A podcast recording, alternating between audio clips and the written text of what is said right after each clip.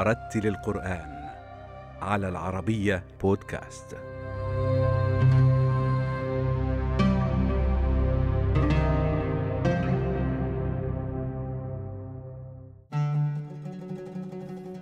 ولد القارئ إلياس الساكت مطلع التسعينيات من القرن الماضي لأسرة مغربية مهاجرة نشأ في بيئة أوروبية برفقة أقرانه من مهاجري الجيلين الثاني والثالث كان خوف الأسرة من بيئة غربية تتعارض مع تقاليدها وعاداتها وهويتها حافزا لتنشئته تنشئة قرآنية. ليلتحق في سن مبكرة بحلقات تحفيظ القرآن الكريم في مساجد ميلانو قبل التحاقه بالمدارس النظامية وتدرجه في سلمها. أتقن عديد اللغات الأجنبية إضافة إلى تمكنه من اللغة العربية وحفظه القرآن الكريم كاملا. بما يخص بدايتي مع القرآن فمن الوفاء أن أذكر الوالدين. فولدت في بيئة أوروبية في إيطاليا وكان الوالدين يعني حريصا على توجهي وأخذي إلى هذا الطريق إلى هذا السبيل. فحببا إلي القرآن. أحببت القرآن منذ الصغر فكنت أحب سماعه. كنت أتشوق إلى سماع القراء. وكذلك المسجد لعب دور كبير. المسجد في أوروبا لعب دور كبير حيث كانت تنظم مسابقات وكانت هناك منافسة في حفظ القرآن وفي الأمداح وفي الأذان حتى الأذان نقدم للأذان في المسجد. وإحنا صغار يعني أبناء سبع سنين ثمان سنين هكذا. فأحببت القرآن منذ الصغر.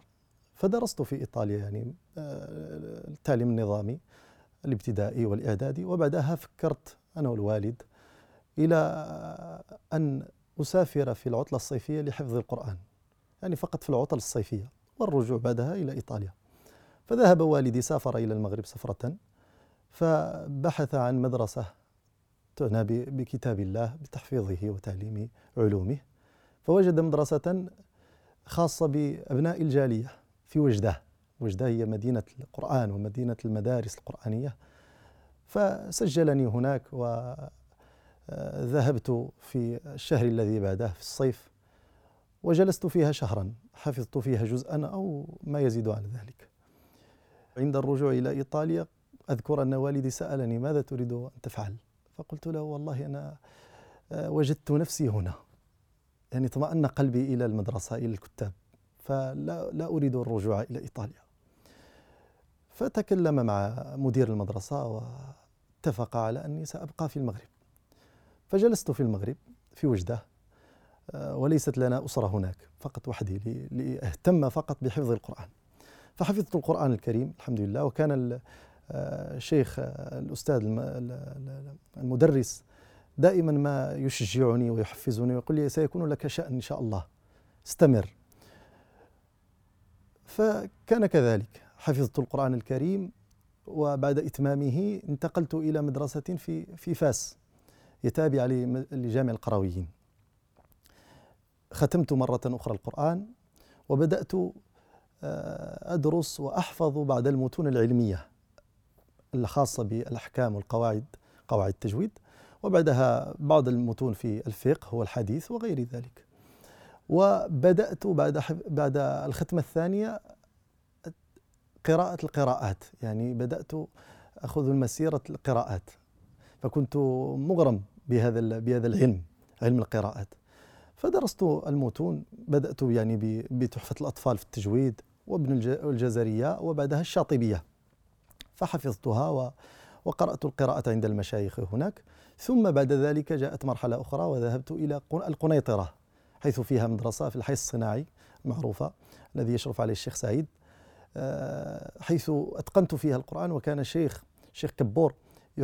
يحفظ, ويعلم القراءات. كان له سند آه، كان معروفا. هو قبل ذهابي إلى المغرب كنت متأثرا غاية التأثر بالشيخ عمر القزابري. لأني كنت أستمع إلى إلى القراء قراء المشرق. لكن عندما سمعت الشيخ عمر تأثرت به تأثر عجيب إلى درجة أني كنت أخذ السيدي أشرطة الشيخ وأستمع إليها في طريقي إلى إلى إلى المدرسة في إيطاليا. ففي أسبوع حفظت سورة الإسراء أول سورة حفظتها سورة الإسراء كبيرة السور الكبيرة سورة الإسراء من تلاواته يعني حفظا بالسماع. فكنت أقلده في كل ما يفعله في القراءة. فهذه كانت أول كانت البداية وهي التي هي التي كانت دافع لوالدي حتى أخذوني إلى إلى حفظ القرآن. تأثرت به تأثر كبير. وكذلك الشيخ محمد رفعت. تأثرت به وتأثرت كذلك بالشيخ المنشاوي والشيخ عبد الباسط عبد الصمد والشيخ مصطفى إسماعيل. هذو يعني كونوا شخصيتي في في القراءة. هذه نموذج يعني لقراءة الشيخ عمر من سورة الإسراء التي كنت أستمع إليها. أعوذ بالله من الشيطان الرجيم. إن هذا القرآن يهدي للتي هي أقوم ويبشر المؤمنين الذين يعملون الصالحات أن لهم أجرا كبيراً. وأن الذين لا يؤمنون بالآخرة أعتدنا لهم عذابا أليما. ويدع الإنسان بالشر دعاءه بالخير وكان الإنسان عجولا. وجعلنا الليل والنهار النهار آيتين فمحونا آية الليل وجعلنا وجعلنا آية النهار مبصرة لتبتغوا فضلا من ربكم ولتعلموا عدد السنين والحساب وكل شيء فصلناه تفصيلاً وكل إنسان ألزمناه طائره في عنقه ونخرج له يوم القيامة كتابا يلقاه منشورا. اقرأ كتابك كفى بنفسك اليوم عليك حسيبا. من اهتدى فإنما يهتدي لنفسه ومن ضل فإنما يضل عليها. ولا تزر وازرة وزر أخرى. وما كنا معذبين حتى نبعث رسولا. بعد انتهاء مرحلة التعلم في المغرب ولا ونحن لا نزال نتعلم لكن بعد تلك المرحلة عدت إلى إيطاليا وسافرت مع والدي إلى إلى مكة والمدينة. وأخذت من العلماء هناك وكنت أحضر الدروس في آه، معهد الحرم. فجلست مدة من الزمان هناك فتأثرت يعني أخذت من العلوم ما شاء الله أن أخذ ثم رجعت إلى إيطاليا. بعد رجوعي إلى إيطاليا آه، كنت آه، أحاول تعليم ما استفدته من من العلوم إلى الناشئة إلى الأطفال إلى الشباب. وكنت أحضر الملتقيات والمؤتمرات لأحفز الجيل الناشئ ليأخذوا هذا المسار ليأخذوا ويسلكوا هذا هذا السبيل. فكذلك كان. ثم بعد ذلك كانت أول تجربة الإمامة. يعني عينت في مسجد من المساجد في إيطاليا إماما وخطيبا. ثم بعد ذلك جلست هناك تقريبا سنة ونص وبعدها انتقلت إلى مكان آخر إلى مسجد آخر. كنت إماما وخطيبا ومعلما في المدرسة التابعة للمسجد. ثم بعد ذلك سافرت إلى فرنسا. كانت الرحلة إلى فرنسا حيث كان الإخوة آه، هنا في فرنسا. يعني آه، شجعوني المجيء. قالوا نحتاجك هنا لنستفيد ليستفيد الإخوة منك ولي ولتستفيد أنت كذلك تأخذ تجربة أخرى. فكذلك كان جئت هنا وتعلمت اللغة الفرنسية آه، وبدأت أشغل إماما وخطيبا في مساجد الضاحية الباريزية. والآن أنا إمام وخطيب بمسجد بيتو في آه، الضاحية الباريزية أحد أكبر مساجد فرنسا ولله الحمد. هو الإمام في الحقيقة آه، إمام في المغرب دور الإمام في المغرب ليس كدور الإمام في إيطاليا أو في فرنسا. هناك تقارب بين وظيفة الإمام في فرنسا وإيطاليا. أما بالمغرب فهو دور آخر. فالإمام في المغرب مثلا يقوم بالصلوات الخمس وبعض الأنشطة المتعلقة بالمسجد. أما في أوروبا الإمام له دور كبير جدا فهو المرجعية عند الناس. الناس في مشاكلهم في حياتهم اليومية إذا وقع لهم شيء أول من يلجؤون إليه الإمام إمام المسجد في الزواج في الموت في آه، عند الولادة في مشاكل أسرية في أي شيء. وكذلك يعطونه مسؤولية أبنائهم ليعلمهم أمور دينهم. فدور الإمام دور مهم هنا في أوروبا خصوصا. وأوروبا تحتاج إلى الأئمة المتقنين الذين يكرسون حياتهم في تعليم الناشئة وفي غرس آه، القيم الأخلاق في قلوب الناشئة. هذا أهم شيء يعني ينبغي أن نركز عليه. فلما استيئسوا منه خلصوا نجيا. بعد تجربة في الإمامة في عدد من مساجد إيطاليا انتقل القارئ إلياس الساكت إلى فرنسا ليتولى الإمامة في أحد أكبر مساجد العاصمة الفرنسية حيث يتجمع الآلاف من أبناء الجاليات المغاربية ومن دول إفريقيا جنوب الصحراء موظفا مواهبه في القراءة ورصيده الثقافي الأوروبي المغاربي وإتقان اللغة الفرنسية لتعليم أبناء الجالية اللغة وللإجابة على أسئلتهم الفقهية من خلال الدروس والخطب التي يقدمها على المنبر. ليعطي بذلك مثالا على الشباب المهاجر المتسامح الذي يندمج مع البيئة الغربية ويتعايش معها خلافا لما تأتيه قلة من المحسوبين على الإسلام والمسلمين. الجيل اليوم آه، بيده كل شيء. يعني الحمد لله اللغة تلعب دور كبير جدا في الاندماج. اللغة وكذلك آه، الدراسة. الشباب اليوم يدرسون ويحصلون على أماكن مهمة في في الدولة يعني من جميع النواحي يعني في قطاع الصحة في قطاع السياسة في قطاع في جميع القطاعات. فهذا مهم جدا للاندماج وهذا يساعد كذلك المسجد على أن يندمج في في في واقع أوروبا. والحقيقة ومن تعلق بدينه وعرف دينه على معرفة حقيقية لا هذا لا يشكل عليه صعوبة في الاندماج.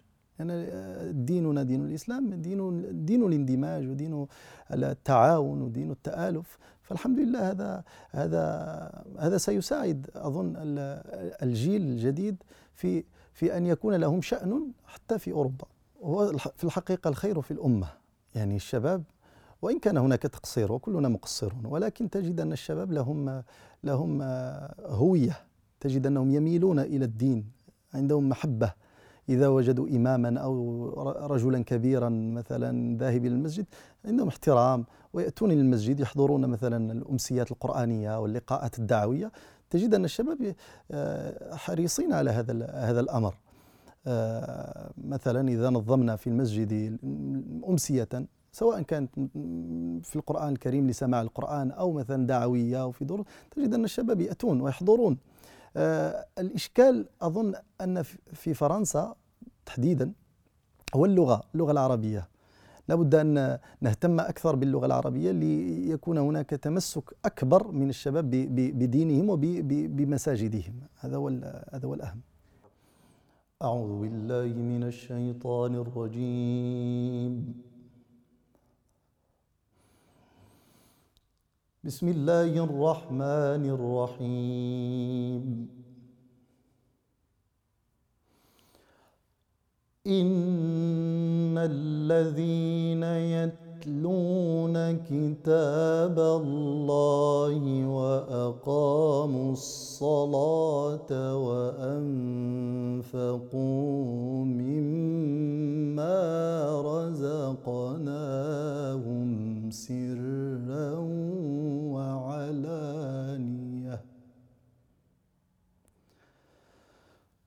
وأنفقوا مما رزقناهم سرا وعلانية يرجون تجارة لن تبور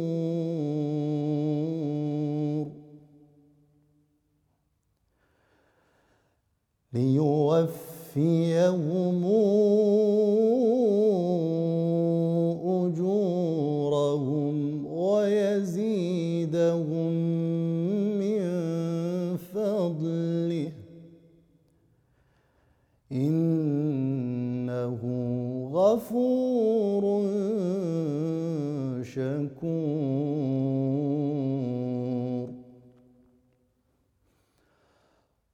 والذي أوحينا إليك من الكتاب هو الحق مصدقا لما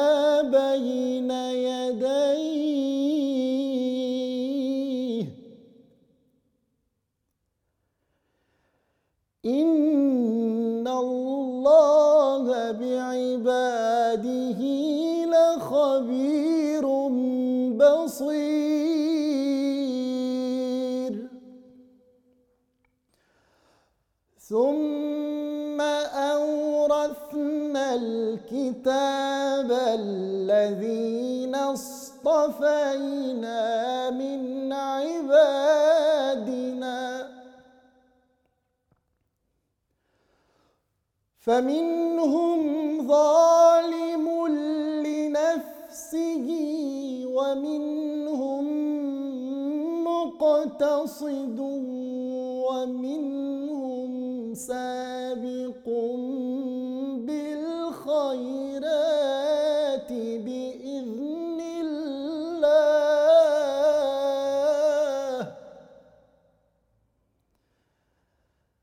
ذلك هو الفضل الكبير. جنات عدن يدخلونها يحلون فيها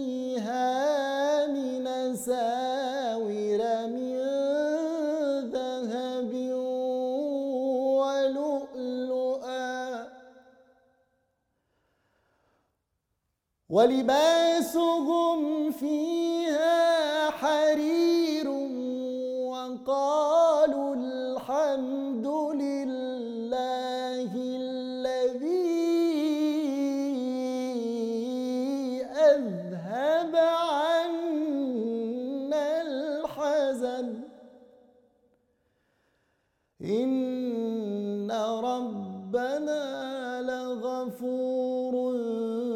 شكور. الذي أحلنا دار المقامة من فضله. لا يمسنا فيها نصب ولا يمسنا فيها لغوب. هو في الحقيقة آه، هذه بشرى لل- للمسلمين أينما وجدوا أن هناك إقبال كبير في المساجد في حلقات التعليم على كتاب الله تبارك وتعالى. فتجد أن الشباب أن الأطفال أن الصغار الكبار حتى النساء يقبلون على كتاب الله في حفظه وتعلم التجويد وتعلم علومه. فنحن سعداء غاية السعادة من هذا من هذا الباب. تجد أن الشباب مثلا يأتي إلى المسجد يسأل متى تبدأ حلقة التعليم؟ متى تبدأ حلقات القرآن؟ متشوق. وهذا الشوق يعني يسعد القلب وينشرح له الصدر حقيقة. هو في المرحلة التي كنت فيها في إيطاليا كنت أحضر لقاءات كبيرة لقاءات مهمة في مختلف دول أوروبا في هولندا في فرنسا في إسبانيا في ألمانيا في إيطاليا في غيرها من الدول الأوروبية آه، حتى ملتقيات في المغرب ولله الحمد وشاركت كذلك في مسابقات سواء على المستوى المحلي ولا الوطني ولا الدولي. آه، حتى نلت الجائزة الثانية في مسابقة كرواتيا الدولية الحمد لله. آه، المسابقة التي يحضر فيها كثير من البلدان من شتى بقاع الأرض. وكذلك مسابقة محمد السادس في المغرب ومسابقة العثمان ومسابقة دوزام القناة الثانية في المغرب. فشاركت كثير في كثير من المسابقات وكثير من الملتقيات والأمسيات القرآنية وحضرت إلى حضرت مؤتمرات آه، خاصة بالقراءات آه، ولله الحمد. هناك هناك قراء في أوروبا الحمد لله ولدوا وترعرعوا آه، وحفظوا القرآن في أوروبا. وتعلموا علوم التجويد في أوروبا وتعلموا علوم الأداء في أوروبا كثيرا. أنا آه الحمد لله وفقت وانعم الله علي أن أعود إلى إلى بلدي المغرب لأن أحفظ القرآن وأتعلم العلوم. لكن كثير من الشباب في أوروبا الحمد لله يتعلمون في مساجد أوروبا ويست ويستفيدون في مساجد أوروبا والآن هم أئمة وقراء ومشايخ ودعاة ولله الحمد. أعوذ بالله من الشيطان الرجيم. بسم الله الرحمن الرحيم الله نور السماوات والأرض مثل نوره كمشكاة فيها مصباح المصباح في زجاجة الزجاجة كأنها كوكب دري توقد من شجرة مباركة زيتونة لا شرقية ولا غربية. يكاد زيتها يضيء ولو لم تمسسه نار. نور على نور. يهدي الله لنوره من يشاء. ويضرب الله الأمثال للناس والله بكل شيء عليم. في بيوت أذن الله أن ترفع ويذكر فيها اسمه يسبح له فيها بالغدو والآصال. رجال لا تلهيهم تجارة ولا بيع عن ذكر الله. وإقام الصلاة وإيتاء الزكاة يخافون يوما تتقلب فيه القلوب والأبصار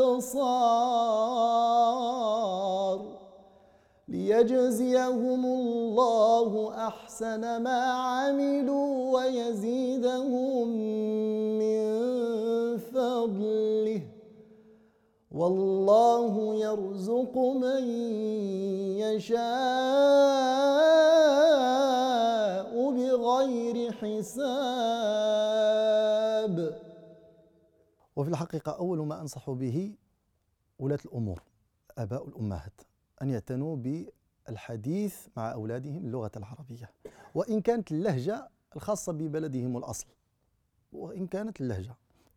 كذلك أنصحهم بأن يتعلموا العربية بالقرآن. فكذلك حفظ القرآن الكريم يساعد على ترويض اللسان الحديث. يعني لسان عربي مبين هذا القرآن. فاللسان يعني القرآن يساعده يربيك يربيك في كل شؤون حياتك حتى لسانك يقيمه. القرآن يقيم لك لسانك. فالإنسان يحرص على أن يتحدث في بيته مع أولاده مع من معه باللغة بلغة الأصل لأن الفرنسية والإيطالية ما شابه من اللغات سيتعلمونها في الشارع في المدرسة في في الأنشطة الخارج خارج البيت. لكن اللغة العربية إذا إذا لم يتكلم بها الآباء يعني يصعب على الأبناء أن يتعلموها. إذا الحديث مع الأولاد في البيت باللهجة أو العربية أو ما شابه ذلك وكذلك الحرص على أن يأخذوا القرآن أن يتعلموا القرآن حفظا وترتيلا وتجويدا وهذا سيساعدهم على أن يتكلموا باللغة العربية.